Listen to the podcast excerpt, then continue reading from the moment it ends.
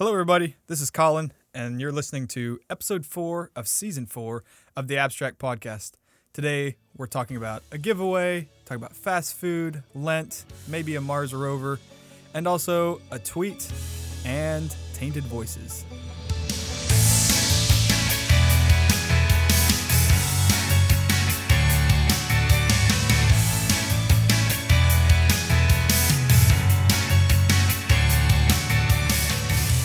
Right, episode four. We have so much to get to today, which is fun because sometimes we come into the studio and we we just make a lot of stuff up. We don't really know what we're going to talk about. But today we actually we have a lot to get to. First thing we want to get to is something that I think is really cool, and it is for you listeners. So we're going to do a giveaway, and we're not posting this on social media. We're not broadcasting this out into the digital streams. It's for the elect. It is for the elect. So if you're listening to these words, what you want to do is just email, not email, sorry. Go to our Facebook page or our Instagram page or whatever. Just find a way to send us a message that says, I heard and I want. And what that's going to do is we're going to put you in the drawing and we're going to give away a book to a winner. A book of your choosing. Yeah, so that's the cool thing. It's not like we're picking out a book that we think you need to read and pushing that on you. We just want you to have a book that you want. So enter in the giveaway. Just send us a message. Say, hey, I heard what you were saying and I want the book. And since not a ton of people listen, I mean, we have a good following, but not a ton of people listening, your odds of winning are pretty good. And then we'll buy you the book that you choose and mail it to you up to $15 value. So you can't buy like a systematic theology, something like that. That would that would not be fair or um, nice, Budgetable. to college students. That's right. So do that. Enter. You could win. It'll be great. Mhm. All right, Colin. Start us off. All right. So for fast food, we've been having people have been voting on the fast food brackets. Got a lot of good feedback on that. Um, so where we're at currently, um, so right now we have I, we could quick just run through the winners. So McDonald's Waffle House, McDonald's takes that one. Dairy Queen Jimmy John's, Dairy Queen takes that one. Firehouse and Little Caesars. This was one of the toughest matchups of the tourney, I thought. Um, but Firehouse did edge that one out. Wait, Um, Are we seeing the same thing? I don't know if we're seeing. I'm bracket of champions. Yeah, I see McDonald's against Dairy Queen. Right, but in the first round winnings. Oh, yeah. So that's second round. Gotcha. Um anyway, uh so Panda Express beat out Burger King, Taco Bell beat Tim Hortons, Arby's beat Whataburger, Popeyes beat In and Out Burger, Wendy's beat Culver's, Chick-fil-A beat Del Taco, Sonic beat I didn't know what that is. Quadabo? Sure. Uh, and then Checkers beat out Jack in the Box. Hardee's beat out Long John Silver's. Subway beat Mm. out Cookout. Five Guys beat out Bojangles. Yeah. And okay, this is a complete upset and a travesty. Um, Chipotle beat out Zaxby's. not actually Um, an upset. And Moe's beat out KFC. And then, There goes my bracket. So now we come to the Elite Eight after another round of play. That's so you got McDonald's, Firehouse Subs, Arby's, Wendy's, Chick fil A, Hardee's, Five Guys, Chipotle. This is the people have spoken. These is the Elite Eight. So what we did is we put it out This is proof On- democracy groupthink can fail. put it out to our people, and actually a lot of people voted, like quite a few. So in the McDonald's Firehouse Subs battle, Colin, who do you got? And then I'll tell you what the listeners McDonald's said. Firehouse? Yeah. Firehouse every day. 57 of our listeners said Firehouse, only 27 for McDonald's. We're with the listeners so far. The people have spoken. All right, moving on. Arby's versus Wendy's. You got the roast beef, and you got the frosty, and the junior bacon cheeseburger, and Dave's singles. Who you got? I got Arby's with the, the turkey gyro. Hard to beat. That's fair. Our listeners said otherwise. 54 people Um, voted for Wendy's, only 33 for Arby's. So, It's closer. sure. All right. Over on the other side, you have Chick fil A, the Lord's anointed chicken, versus Hardee's. Now, I just want to preface before you answer the people spoke almost with direct revelation from the Lord. 85 people voted for Chick fil A, only six for Hardee's. And those six are not the elect. Yeah, no kidding. Um, yeah, I'm gonna have to go Chick Fil A on this one. Although I do like a good Hardee's thick burger or breakfast Frisco. Yeah, and you know, to be fair, um, it's not like everyone in the United States has Chick Fil A. Yeah, this it's is not true. in. Right. You I don't know if they have Hardee's either, but They have Carl's Jr. a lot of out Yeah, west more. All right. So for our final, just got an email from Trailer Todd. I'm not sure what that's about. Our final one: Five Guys versus Chipotle. This was very close for our audience. Five Guys. Five Guys. The audience took Chipotle by Yeah. seven votes, 49-42. But Five Guys is good, and I feel like I don't know. I've not been to Five Guys near as much, but I, I would Mhm. agree with you. Probably. I don't Yeah. know. Chipotle's Um, good too. I don't know. I had a bad experience at Chipotle. Uh, Better experiences at Five Guys. You know, speaking of bad experiences, I've had some really bad experiences at Waffle House. It's tainted for me. I just won't go. The other day, it was on Monday actually. I was meeting someone for breakfast and we tried one place and it wasn't open and we went to another place then and it wasn't open. So we ended up at Huddle House. I was actually pleasantly surprised. The Yep. same person who took our order also made our food, which is a little scandalous in my opinion, but it was pretty good. Yeah, I'm. I, I actually I, I like Waffle Waffle House you? and Huddle House. Yeah. Yep, I'll eat there gladly. I guess I'm slowly being redeemed. I just had Yeah. a really bad experience. Come back to the bright side. Um, Today, Colin, is the first day of Lent, that's right. the Lenten journey towards Easter. Yes, it is. So today's Ash Wednesday. So, in brief, what Lent is is it's a time. Uh, this is summarized by Robert Webber in his book Ancient Future Time, in which he basically outlines the Christian year. Um, so this is in the cycle of life, um, and it's a time to travel with Jesus towards his death. Although Jesus is under constant attack, he ministers effectively to the crowds. Lent follows the gathering storm. Um, so it begins Ash Wednesday, and then it's a six and a half week period um, before Easter that includes Palm Sunday. And it ends at sunset on Thursday of Holy Week. And Lent is a time for repentance through self examination and renewal through identification with the journey of Jesus. A time for prayer, fasting, and almsgiving. Nice. So um, I know last year we got to attend um, like an early morning Ash Wednesday. yeah, we went together, right? We went to the, Yeah. it was a Catholic service. Yeah, so I was disappointed this year. I have to leave too early for work, so I couldn't couldn't attend one uh, this year. Um, but would strongly encourage it if you have a chance. Um, but any thoughts on on Lent for you? I, did you attend a service this morning? No, I didn't. I went to chapel here on campus, but they actually didn't really focus on Lent at all. I was a little surprised. I know last year, I think they did, or in the past, I know they've like done the ash thing on the yeah, forehead. I think that was more of a Stratton thing. uh true, different leadership. So, so Yeah, so one idea that I've been hearing, I don't think it's a new idea, but just kind of a new highlight this year, um, Alicia was kind of telling me about this is, you know, for Lent, we often think of, of giving things up for Lent, mm, um, but you don't have to necessarily give something up. It's, right. it's maybe even better kind of framed as like just doing something to orient yourself towards looking Right. towards Easter. Kind of the same way that we do with Advent, where we, we look towards Christmas and Christ's coming. Here we look toward Easter, Christ's death and resurrection. And I don't know. One of the things that I think is so um, cool about Lent is that it's 40 days. Am I right Mhm. in that? It's 40 Yeah. days. And 40 is a very symbolic number. Um, you have 40 days and nights. Jesus is in the wilderness for 40 days. Isn't it 40 years Mm, in the wilderness? Mhm. The people. Yep. 40 is a. It's always a number of testing and trial, and um. So I think that's why Lent is 40 days. But uh, so anyway, kind of along those lines for Lent this year, I've decided I'm going to. I'm not sure if this is a good idea, but I think it's going to be a good idea. Instead of giving something up, I'm going to commit myself to reading um, some words of Christ every morning, or I should say every day of Mhm. Lent. And so I think I've chosen the Sermon on the Mount mhm. in Matthew.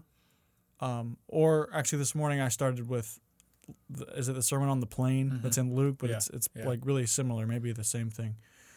And so uh, just I want to just just try and see what that's like for more than a month. Read the same Mhm. thing every day. I mean, I don't know if I'll memorize it, but I'll be very familiar with it by the end, and I think that'll be really good. Yeah, yeah, I'm doing similar things with guided readings um, through it and reading historic prayers along with it that have gone with the Lenten tradition. Um, but a lot of what it is is I'm doing the same kind of thing um, through prayers of the Psalms and through the words of Christ, um, identifying with his with his journey through his life, death, and resurrection, and primarily like using especially the time of Lent to focus on my own like meditate on death. Um, yeah, because that's what's coming. yeah. And so like um So, like in the words of like Stanley Hauerwas, he defines Christianity as it's practicing dying early. That's continually what you're doing as a Christian. You're practicing dying early. And so, like, I think for me, it's just a time to sit back and, um, like, even in a season where it feels more harried and busy and things like that. Um, so, like, this morning was joining Christ as he had headed into the wilderness, um, and like that's how. So that would be today on the yeah, calendar. so that's that's Yeah. the imagery of of today. You you join Christ in the wilderness, and in that wilderness you pray Psalms 51, which is David's repentance psalm after Bathsheba, and you pray for basically a new heart, new heart, and confess, um, and confess your sins, and and meditate on on death basically, and your coming death, and how to die early and die well, die early. Yeah, I seen someone share a C.S. Lewis post. It was, I guess C.S. Lewis said this. The meme said or said that he did. It was something about make sure you die while you still have the chance. Mhm. Like die on this side of eternity Yeah. while you still have the chance. I thought that was a really interesting way of framing Yeah. it. Yeah, no, that's really good. And I, I, I am a big advocate of living as much as possible in the Christian year. I think it's Mm. hugely formative and orient. Like I, I think, think of orientation um, and how you center yourself through the next forty days. And I was fine because I think um, in in Robert Webber's book Ancient Future Time, he puts um, a good word on it and how many evangelical churches find themselves Easter morning um, having not even considered death yet. Yeah. Um, and so I think Lent's a, a Yeah. great preparatory time um, for that.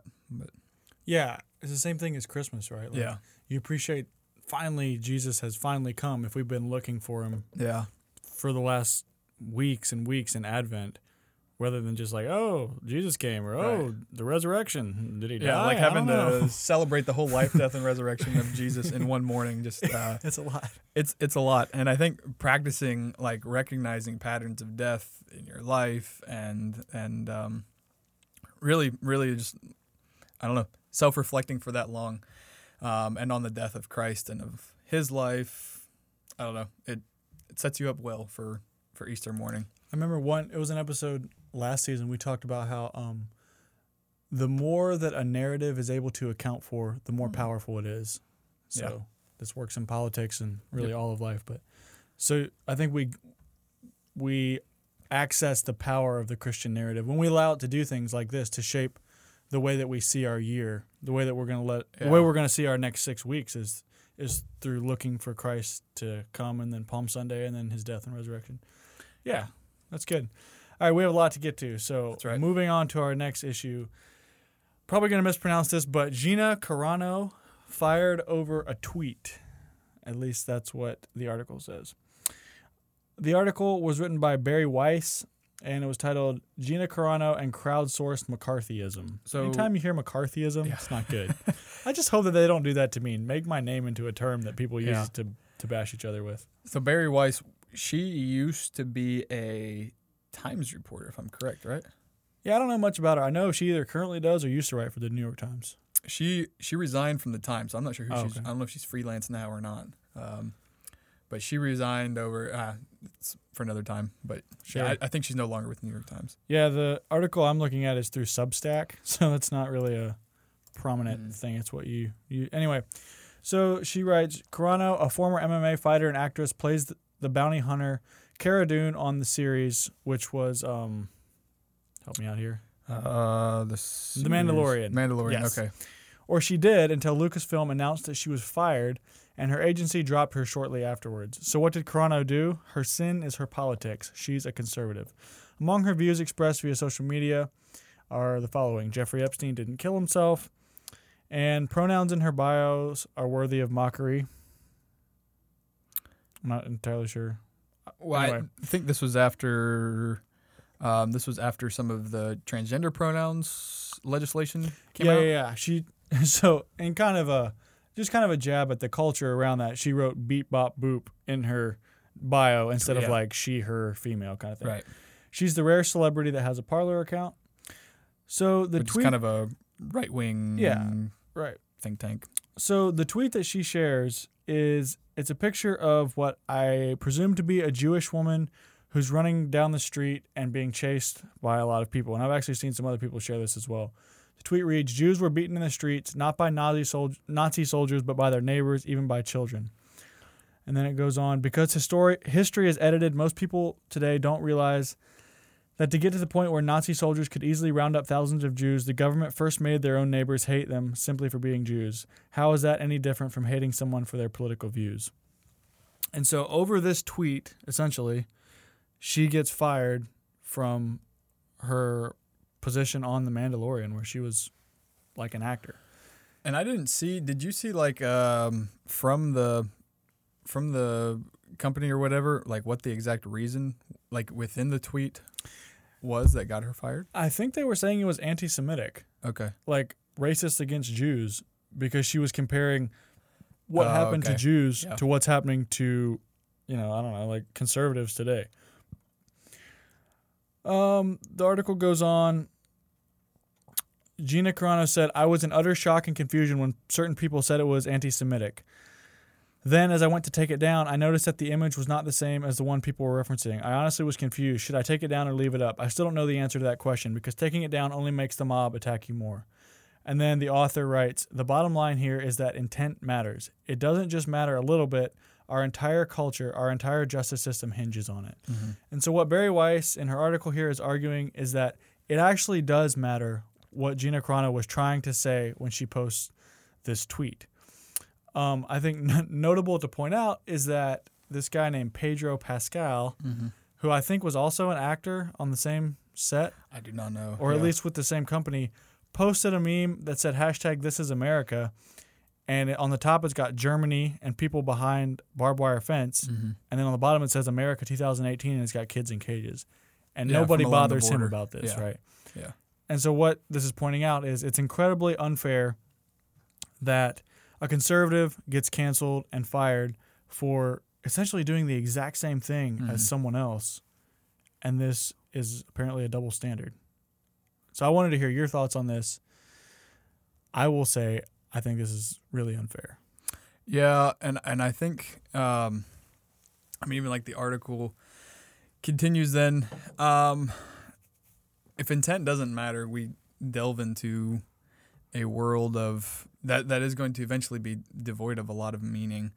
Um, if if words because if you take the intent, you take a lot of the intended meaning away from the words, which therefore could take away a lot of um, the power of the words that they would have initially. Um, uh, so I don't know. When I saw it, I just thought it was kind of, um, I mean, it was just kind of lunacy, um, a little bit in my view. Even though I, I mean, even it's, that's not a thing to say I endorse. I mean, for one thing, I just think the comparisons with 1900s Germany, we just need to stop. Right, the article that. points that out. A good rule of thumb is to avoid comparing America to 1930s Yeah. Germany.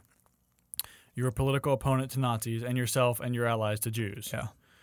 What Carano wrote, or likely repeated and shared, was wrong because the Holocaust is a singular evil.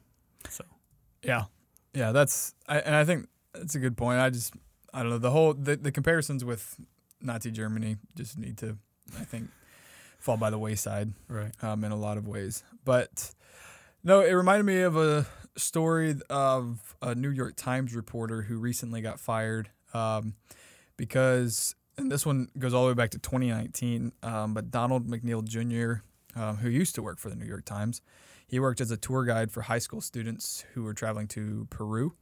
Um, and he got into an argument with several of them, and the debate centered around whether one of the student's classmates deserved to have been suspended over a video of her as a 12 year old saying the N word. And McNeil, according to the statement released by the Times, asked about the context of the word. So that word. So that's why he was he got in the argument with him because Mhm. he wanted to know, you know, was she rapping, quoting a book, or was she using it as a, you know, racial epitaph? Um, but McNeil's distinction apparently made little headway um, with his interlocutors, who accused him of using the term himself because he said the term in the conversation. Wow. And so um, two weeks ago, it was first reported by the Daily Beast. And then, so at first, the Times editor, Dean Back- Backwit, I think is how you say Sure. your name, argued that McNeil's action was regrettable, but that he deserved another chance to learn from the mistake. But after 150 New York Times staffers wrote to express their outrage, uh, McNeil resigned. Um, and he gave off some, you could tell, forced apology to get his pension money and all that. Uh, but I think it's the same kind of idea. Like the intent of saying the N word did not matter. Um, it didn't matter if you were reading Huckleberry Finn and you see the word, or if you were using it as a racial slur. That's irrelevant. It's the Right. fact that you even said the word. Which I mean, oh, careful I say this. I would love if that word would just go out of existence. Period. Um, in my mind, that would be that would be a much better thing to happen. Um, but just the the nuttiness of if intentions of what you mean by what you say does not apply, but simply and and, and um, the article this is from rightly pointed out that if you just do like a um, content search through the Times, they've used it 1200. They've used the N word 1200 sometimes in using it for descriptive things and and um, you know um, even just conversations about should this word ever be used kind of Right. thing. um, and they've used it themselves as a company, you know, however many times. So if they're really going to be, you know, consistent, they would need to go and then purge themselves of all uncleanness as well. Um, but it, it's a similar story and a similar problem that's that's hit on. Hey guys, Javen here. Just want to break in really fast to tell you about really cool things that are going on with Eagle Radio. Um, one of our friends named David is managing all of the Eagle Radio social media, and we're going to be doing giveaways like every other week. So if you follow us on Instagram, keep your eye out. You could be winning cool things like Amazon gift cards, Burger King gift cards, Sonic gift cards, just gift cards in general. Keep your eye out. We'll be coming at you soon. So I think this leads us into our kind of the next thing I wanted to talk about, which is um, I just titled it here in our document. So who is fighting the power? So this came from a Brian Francis Culkin post that I read, and those of you who have been listening for a long time, I'm a really big fan of Brian Francis Culkin. He just he has a way of articulating things and framing issues that just few people do. And I just Yeah. he especially writes well about um, culture and technology and the forces that are shaping It's the kind of amazing too quo. because he doesn't even live in America. no, he, but he has. He has, yeah. Yeah. he lives in like Peru, I think. I think so, yeah. a really interesting guy. So I'm not going to read the whole post because it's quite long, but um, Culkin says, What is so remarkable today in our shared ideological space is how the liberal worldview experiences itself as being a rebel, when in fact it is beginning to resemble a dictator. All American liberals secretly see themselves as rebels. They see themselves as fighting the power. But the truth is, they are themselves the power, and the technical system they preside over is now being programmed to silence anyone who would dare challenge it. There is a dangerous closure, closure happening right now in America, in which, quote, the rebel and, quote, the dictator, two archetypes that are classically opposed to one another, are becoming one and the same. I thought this was a really interesting take. And I think, I mean, I think what he's saying is legitimate. Like, I mean, the power of cancel culture Hmm. on Twitter. If like there was that story, I forget what her name was, but this woman who who sent out a tweet, Yeah. got on an airplane where you you know you have your phone in airplane mode, you don't have access to the internet. When she landed, she was like, I mean, her career was over. People had attacked her for what she had said. It had got so many thousand comments and retweets. Yeah. Like it was just over for her. She had been fired and it was over. And it was like, I mean, you send something, you get on an airplane, and when you land, it's done. Like that's how fast these things can go. And so what Culkin is saying is fighting the power. I mean, they are the power. Mm-hmm. What do you think about this? Yeah. No, and I think I think what's remarkable to me is how so you have this you have this dynamic going on with what we could I guess classically see as more of like cancel culture kind of ideas. You have it in which your words mean so much, uh, but then at the same time you also have where words mean so little. So I know we weren't going to talk about politics as much on this podcast, but I'm going through right now, where you have the most powerful man in the U.S. incite violence and use words to conjure up emotion and stir up a crowd into a frenzy. Um, you know, to rush one of our most sacred spaces as a nation, and yet is left off the hook for taking the accountability for those words and how they affected those crowds there in DC back on January 6th. And so, in that way, those words meant nothing, but yet these words mean everything. So, anyway, I mean, I say that because, yeah, I don't know. This uh, fighting the power rhetoric, it seems that on both sides, each one is convinced they are the minority, They are the oppressed. the oppressed, Yeah. and and um, so I mean that's complicated moving moving forward because I've heard that yeah many times on the on the right like we have to this is our last chance to take a stand. I mean that was the whole rhetoric of of QAnon taking back you know and the conspiracy theories of the Capitol was that President Trump is our one last hope Yeah, I mean, even Trump himself, make America Right. great again. It Right. was if we don't do this now, we never will be able to. Right. Um, and and now I I mean obvious caveat is the power the institutional power of the left is immense. I mean even something simple like and we may have talked about it before even something simple like in the Amy Comey Barry Comey, Amy Comey Barrett trials, Right. um, you know, in which she said, was it sexual orientation or sexual preference? I forget, but she basically said she wouldn't discriminate um, based on that. And within 24 hours, if you Googled that in the Webster's dictionary, it literally changed its meaning to become offensive just because it was deemed offensive Mm-hmm. when she said it in the trials. Um, and that was the reaction. So, I mean, like, that's that's kind of a caricature of a wider reality. But but in general, the left has an immense, immense cultural and institutional power. Um, but I think sometimes what I see is that this power is almost over exaggerated. Over exaggerated. Um, and because I, think if you look statistically at left and right viewings, um, I stuck in a couple just things, but like Fox News is surpasses the New York Times in viewership, in salary, um, in Well, amount yeah, of money there. almost. Um, what is this metric? Yeah. So then this like, is shares, comments. I mean, it's only it's almost twice as much as CNN. It's actually more than twice as much as CNN. Yeah, and I mean you can see New York Times down there at 87 million, and then Fox News is up at 448 million. Um, so again, they blow it out of there, and then even on YouTube, um, video views is roughly split down the middle uh, between left and right. Some of your most searched topics on Facebook, the two, some of the most Ben Shapiro's, right? You know, top Mhm. 10. Um, even someone like Tucker Carlson, top 10. So Yeah, So I mean, I think what's another interesting facet of this was when Gina Carano got fired from The Mandalorian. Like instantly, the Ben Shapiro's company like is is a it's just it has a lot of power now Yeah. and like money. So they like produce their own like movies now apparently, and so they hired her as an actor like right away to be on their set and to be an actor for them. I guess they can do that now. They I didn't know they they do that kind of stuff. Yeah, they like make Really? productions now apparently. Okay. So I thought that was really interesting.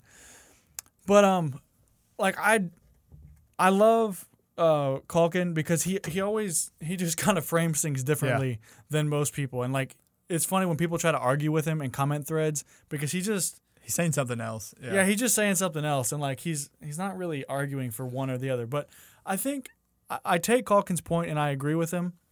Like I think the left has I'm not gonna say always, but at least now, like it's it's the rebel, hmm. it's the one fighting the power, trying to be on the side of the the oppressed and marginalized and that kind of thing. But and and Culkin saying they're becoming a dictator because they're owning Right. kind of the cultural space. But I guess I would say to Culkin that is true, but it just it's almost impossible I think to make any general blanket statements about this kind of thing because it matters so much about what context you're talking about. If you're talking about Twitter as a whole, yeah, I think that's true. If you're talking about Facebook, maybe, but I mean, like even like geography matters Yeah. so much. Like I would say here in the South, the liberals do not have the cultural power. I Yeah. mean, I mean, because I even thought of it like even simply going to space, like we were in Atlanta recently together, you know, and Yeah. like it does just in a sense. I mean, it's still it's still the South, but in a sense, you can kind of feel there's a shift. Um, and I think especially like times I mean, the time I think of it most distinctly is when we visited Portland together. yeah, Like you always feel like you're basically in a different country, or when I've been in New York City, like it feels like you're in a different country. yeah. Um, it, it's it's hardly the same. So I don't know. You can make how how large of you just need a lot of qualifiers. It seems like before some of those statements. Yeah, and I mean, I'm. I just think that it, it just makes you, it makes you talk about, like spaces, and you, you just there's not one thing that's right for every place. Like you Right. have to define what you're talking about. And Culkin's talking about technology as a Yeah. whole, and so I mean, I get what he's saying. Right. Absolutely. I mean, I feel would like agree with that. in my community and in my spheres, if you are a liberal, you are fighting the power because that is not the predominant ideology. That is not the status quo at all. Yeah, you sure. have, but if you're a conservative and even like a super alt right conservative, by voicing your opinions, there's almost like it, that doesn't cost you anything because that is the status quo No. in the deep south in Georgia where we're recording this podcast. I mean, but then it's going to depend on if you're here at Toccoa Falls College or down at the gas station. Like Right. so it's it's all about context. Yeah. But it's just it's interesting to me that what it means to fight the power looks different depending on where you're standing because the, the power is in different hands for Yeah. sure. Yeah, and it's it's. Uh, I mean, you can you can see why the rhetoric takes off then for both sides really, because I mean, it's a great rallying cry, um, and and like I mean, yeah, like what you're saying. If you're in one of those geographic locations, so if you're in a place in the deep south, um, you know, and you want to start, you know, getting a conversation going about this, you can easily make an appeal to look what the crazy Democrats Yeah. did. Here's another thing we're pushing back against. And you can you can um, you can stir that pot really fast and bring a lot of people on board with that conversation. Versus, I'm I'm sure you could do the same. I don't live in you know a highly liberal space, Mhm. but I'm sure you could do the same there as well. And and so no, I think that just goes to your point that it, it does just depend on what your context is with that. But everyone's fighting the power, um, and kind of the old um, adage when everyone's a rebel, no one really is. Um, kind of holds true, I think, with this. Um, Yeah. Although, I mean, I would say, like generally, I, I do think you can make some, you know, qualitative statements that I th- do think generally, institutionally, you do see a left um, power structure in in institutions more than more than a right in some ways. But I think that gets over exaggerated very quickly. Yeah, and I mean you have to also talk about what historical context you're talking in. I mean, obviously you're talking about the present, but I was listening Mhm. to a podcast episode about um, Malcolm Gladwell. Yeah. I really like his stuff. He was even talking about his dad, who was at I think it was Georgia Tech. His dad was a researcher. No, his dad was in Jamaica. I don't know. His dad was a mathematician, but like he was alive during the time where black people were not allowed to go to Georgia Tech. Yeah. So like this is not things if if the left holds the power now, it certainly didn't Mm. 50 years ago. Yeah. You know what I mean? So Yeah. like it's it's constantly changing and I think it's also really interesting and helpful just to think about the way that the different sides are oriented. So when you have I mean the notion of conservative is conserving what we had. It's it's past oriented. Right. They're you know making America great again, assuming that it was great in the past and we're trying to take it back there. Liberals are future oriented. We we're pushing out into the unknown. Mm. Obama's poster was like, you know, we, we can change Yeah. things. I forget exactly what the Yeah. Yes, we Uh, can. Yes, we can. Yeah. yeah, but it's it's future oriented, and so then some try, we try to live somehow in the middle, and then even as Christians try to figure out what what that looks like for us, and it's probably not grabbing a lot of power. Yeah. Yeah. No, I think you're exactly right with that. Speaking Um, of Christians, Yeah, let's go on with talking about power and Christians. Some uh, really troubling news out of evangelical leadership spaces. Um, it was back last Thursday. Um, Miller and Martin is an independent um, investigation is agency. it, is it Mennonite by chance? it sounds like it. um, but uh, they finished up their investigation and, and published their findings um, of well-known evangelical apologist Ravi Zechariah, who recently passed in the past I don't know year year and a half. It hasn't been that long. Um, so they recently published what they found, and as more and more information has come out since initially in 2017, it has become more and more troubling. And this report was kind of the final straw. There was there was just so much junk that this man was doing. yeah, Um, I mean, in a lot of ways, kind of a, a serial adulterer, um, adulterer. yeah, like rape, just One count of rape. immorality. Um, 200 women um, from all around the world. He had their contacts on their phone, on, his phone. Um, he had images of them, um, very lucid images, explicit images. Um, his massage parlor, in which he solicited um, sexual favors and things like that, all under the guise of religious language. Um, Yeah, it, to say it's disturbing is not even to i mean just i mean one example of it is after this woman that he used ministry funds to help her because she was she was in a tough spot money wise in return for that he wanted sexual favors for using ministry money to help her. After you know coercing her into that kind of relationship He then wants her to pray and thank God for the opportunity they had to cross paths. I mean, it is that kind of obscenity. Um, I mean, just the more you read, the more it was just darker Yeah, and it was- darker, and it was just disturbing greatly. Um, and and the fact that for years he was actually publicly defended. Um, I was actually reading. Uh, so Russell Moore back in 2017, right after the first ones um, of Lori Ann Thompson, the first woman to come out, um, right after she came out um, with her allegations against Zachariah, Ravi Zachariah was supposed to speak at a racial justice conference with Russell Moore.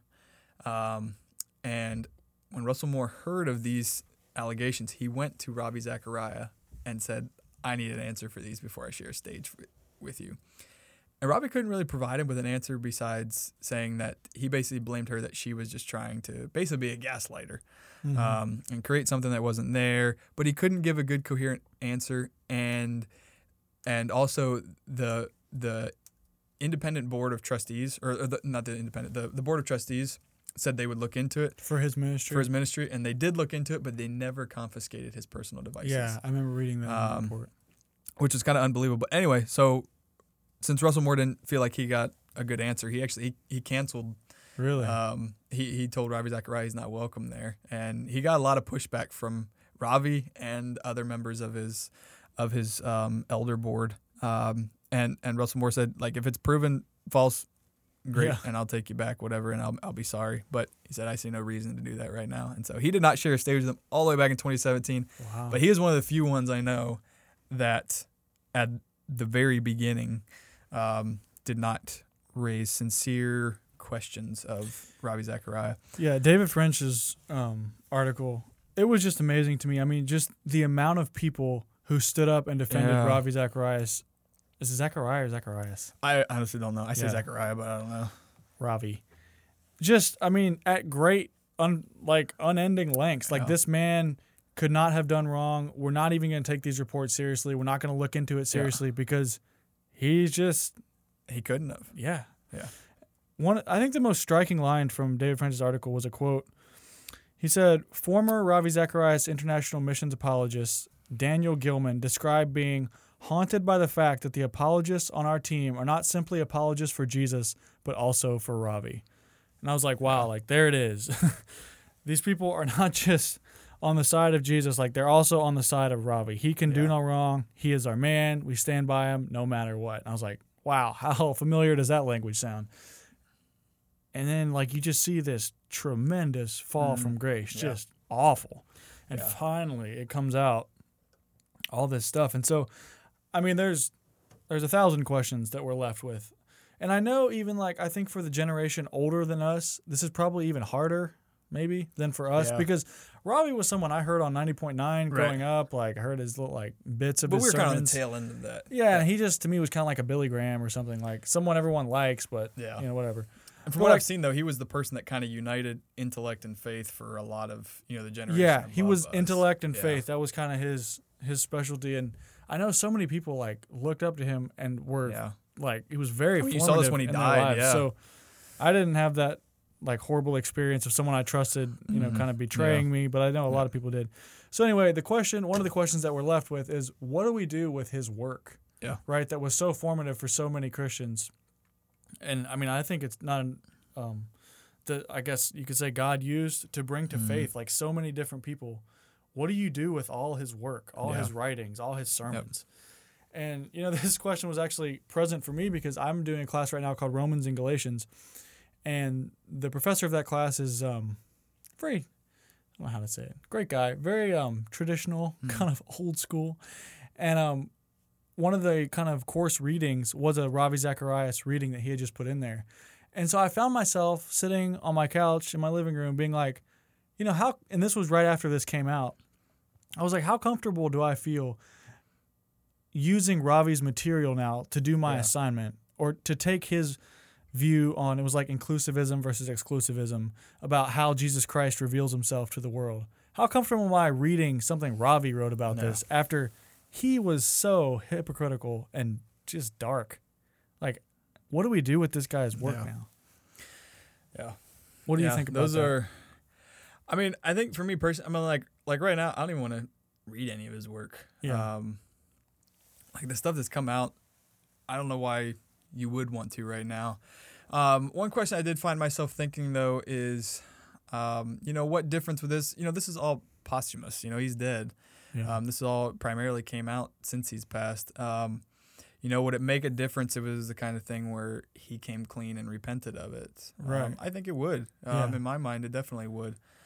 Um, but you know, knowing that how defensive he was of his own self, right. and that he took the stuff to the grave with him, um, I honestly don't know. I want much of a part of that, and and I know there is a way to kind of you know eat the meat, spit out the bones. Um, but I just think it makes it really hard because to discern, like, I don't know, you when it's that kind of person, for me, they've lost a lot of their integrity and authority when they're teaching a lot of. I mean, a lot of his teaching was around ethics. Yeah. Um, Yeah, so like I mean, another way I was thinking about this was I don't really have a problem with secular scholarship even Mhm. of the Bible. Like Right, I'm definitely right. willing to read non-believers' work on the scriptures or on Mhm. ethics or I mean on anything, right? Absolutely. So it's like, okay, so why is that different than Ravi? But I think it's different because they they're not claiming to be Christians, Mhm. preaching one thing and doing another thing. I think that is a lot different actually. Yeah, I think so. And I think there's also a difference between a general secularity and serial, serial you know, adultering. Right. um, and and utilizing the power of a position and of your own religion to coerce women into giving you favors in the favor of a higher cause. yeah. I mean, that's just a different. Plane. Yeah, I don't think you can pervert Christianity more than Yeah. I mean, that is like the definition of using God's name in vain. Yeah. is using it to like Yeah. get women in a position where you take advantage of Right. them. absolutely, and and I think then I mean, so that's why I just see it on two different two different planes, and and you know if if that would come out of the person you know who you know the secular scholar, I don't know. I think I would have it would not leave quite because his appeal for his reasoning and things like that was not to a higher power um, or to transcendence, whereas Zacharias was. Um, and so I don't know. I, to me, they'd be in a different different form, but at the same time, I wouldn't want if it would be the same kind of claims. I just think in general, I would tend to steer clear, even if secular or religious, but especially because of it being um, Christian, I definitely would. And and I found it interesting reading through just different publishers and pastors' takes on what to do with his work, and and compiled a few of them. Um, maybe the most notable was probably um, Lee Strobel, who published um, a Case for Christ or a Case for Faith. I forget what it's called. Yeah, the case for Christ. Yeah. It's like this journal, investigative journalist approach to Christianity, which that was actually the book that I was assigned to be Okay, reading yeah. out of in my assignment. Yeah. So anyway, so he was an apologist who would have worked with Ravi some, and he actually distanced. The, so it, there's a 19-page interview in that book with Ravi Zachariah. That's probably what you were reading, Yeah. I'm guessing. Anyway, so they were going to reprint it. He actually halted the printing on that and is doing a. Um, he's going to edit it and edit out those parts, um, So in the book. okay, if I can just jump in, isn't this the same thing as cancel culture? No, Right?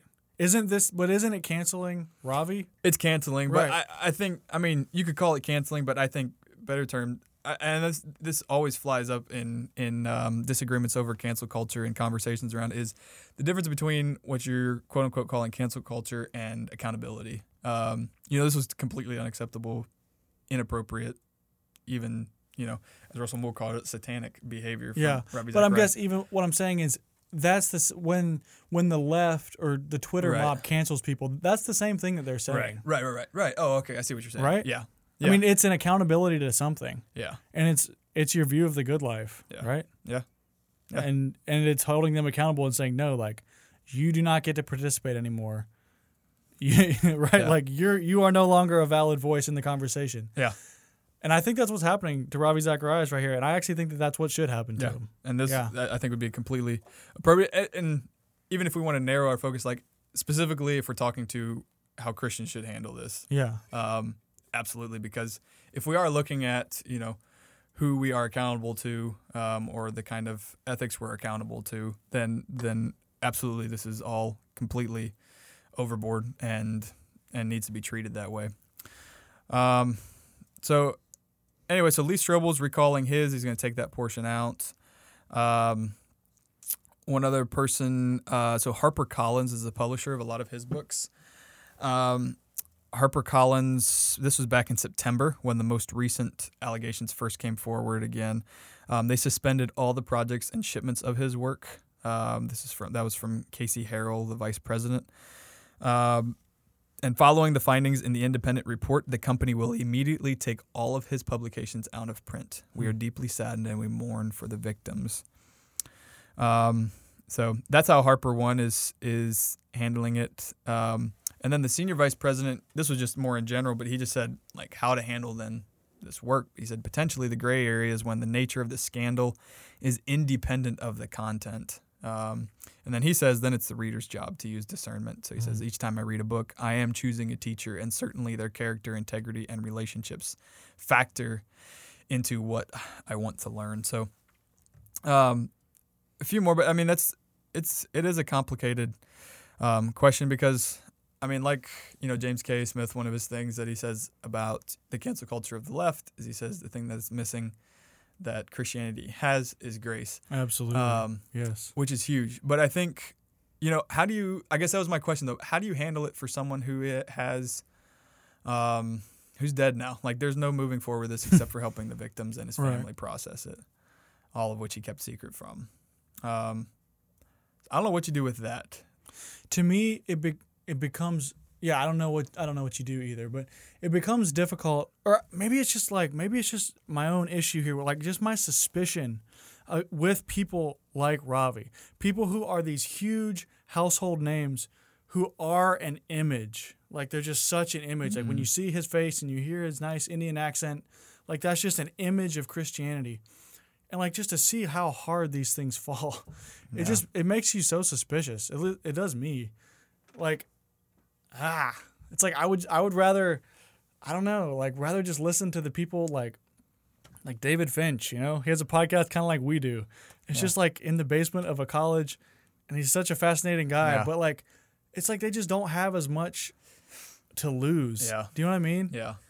it's it's more um like decentralized whereas when you have someone that's just that huge and you're putting kind of your faith in something that big Yeah.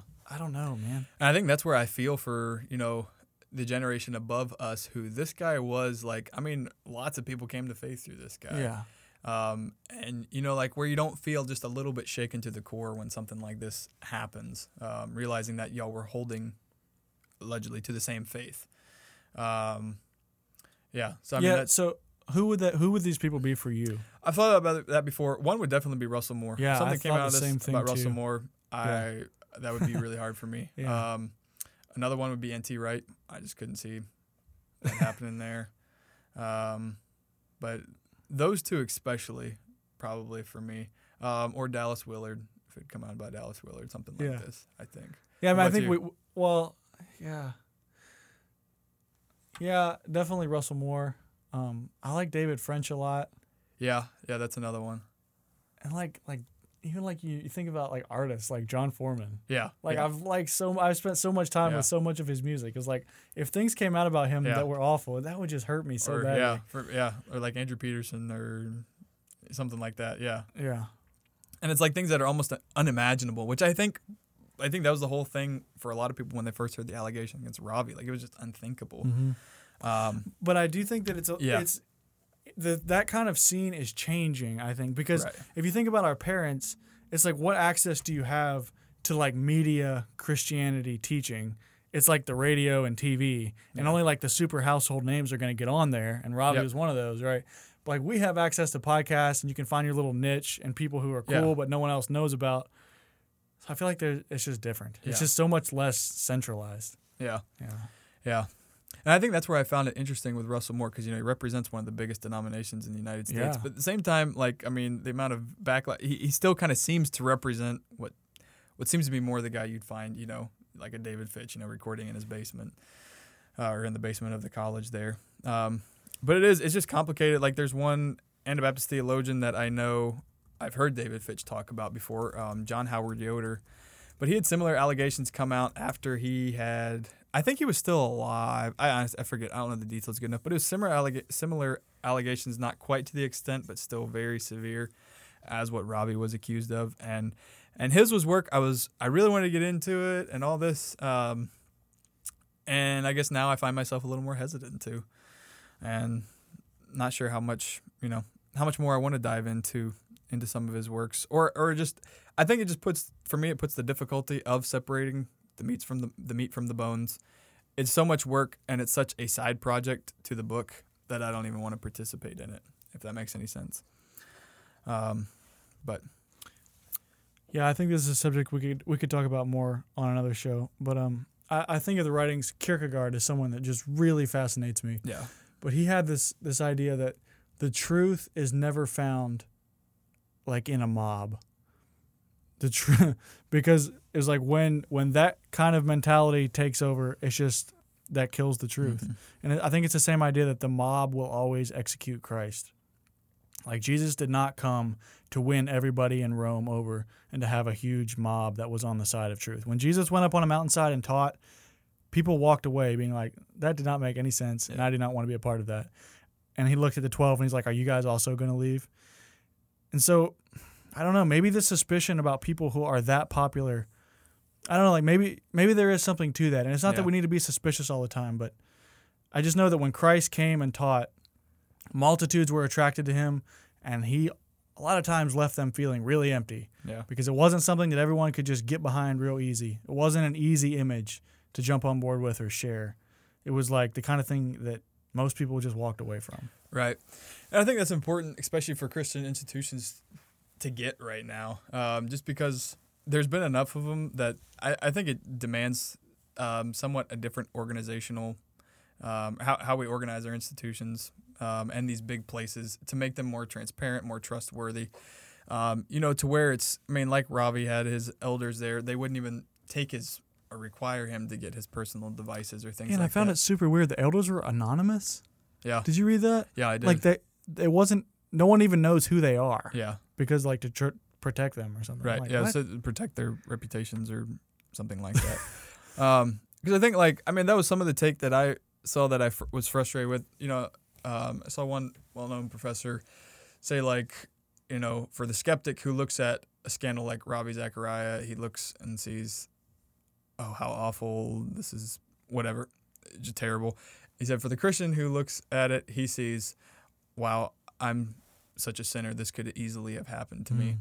And I think, to me, I think that's a bad take because, I mean, this it was serial, planned out, concealed.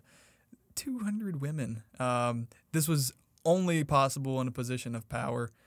Um, so yes, maybe potentially if we were all in the wrong situations, whatever. But to just say that dismisses the larger point that should be observed. That is how we structured this with Ravi enabled him Right. to take advantage of countless women. Yeah. When we investigated him, we didn't even take his Yeah. phones. He was not Yeah. subject to that. Did you listen to the Holy Post this week? I did not. Oh shoot. No. Okay. Phil had a really interesting. He had a guest on there, and he was asking about. Um, he was talking about can we judge people? What does it mean to not judge? Oh, okay. And the Yeah. idea was like, you can judge their ideology or their actions. I guess, but like you, you don't get. We don't get to judge each other. I thought that was a really interesting Mhm. idea, and I don't know that it really applies so much here to something like Ravi. Maybe it does, but he even went so far as to say like, you actually, you know, as a Christian, you really shouldn't judge Hitler even as a person. What he did was terrible, and his ideology is terrible, and Nazism is terrible. Yeah. But like, you don't actually get to judge the person. That's the job of Christ. Yeah. Or God. Yeah. Uh, we could talk about that some other time. That'd be a good one. I think Um, we're. Uh, But for now, we're we're yeah, we're actually we went longer than we usually do. yeah. So don't forget the giveaway. Yeah. Thank you guys for listening. Oh, there was the Mars rover thing. Check out the. oh, yes, tomorrow night there's a live stream. The Mars rover is touching down the Perseverance. is taking over for Curiosity was the last rover. And since this comes out on Thursday, it's actually tonight. Yes, tune in. I think it's at 11. Or was that Central Time? I don't know. You can find it. It's from NASA. It's gonna happen. Sending it out. It's really cool. They got live stream, got a lot more cameras. In fact, they even have a detachable drone that will be capturing some footage once they touch down. So Wow. check it out. enter in the giveaway. Just send us an email, send us a text, send us a message that said, I heard and I want. And we'll see you guys next week on episode five.